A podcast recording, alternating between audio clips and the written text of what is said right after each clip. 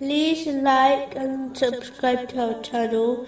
Leave your questions and feedback in the comments section. Enjoy the video.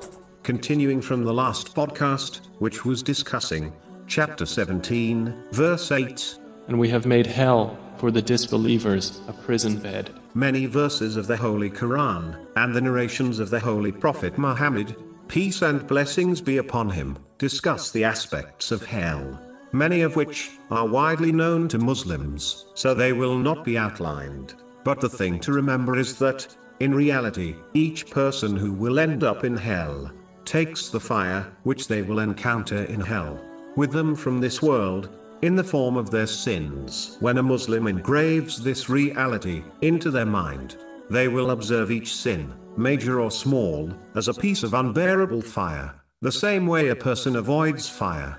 In this world, they should avoid sins, as in reality, sins are like hidden fire, which will be shown to them in the hereafter. In addition, a Muslim should not live in heedlessness, and believe they can simply claim a love for Allah, the Exalted, the Holy Prophet Muhammad, peace and blessings be upon him, and the companions, may Allah be pleased with them, without supporting this, with actions. If this was true, then the companions, may Allah be pleased with them, would not have strived so hard, in the obedience of Allah, the Exalted, and they undoubtedly, understood Islam and Judgment Day better than the people after them. Simply put, a declaration of love, without actions, will not save one from hell. In fact, it has been made clear that some Muslims will enter hell on Judgment Day. The Muslim who abandons acting on Islamic teachings should understand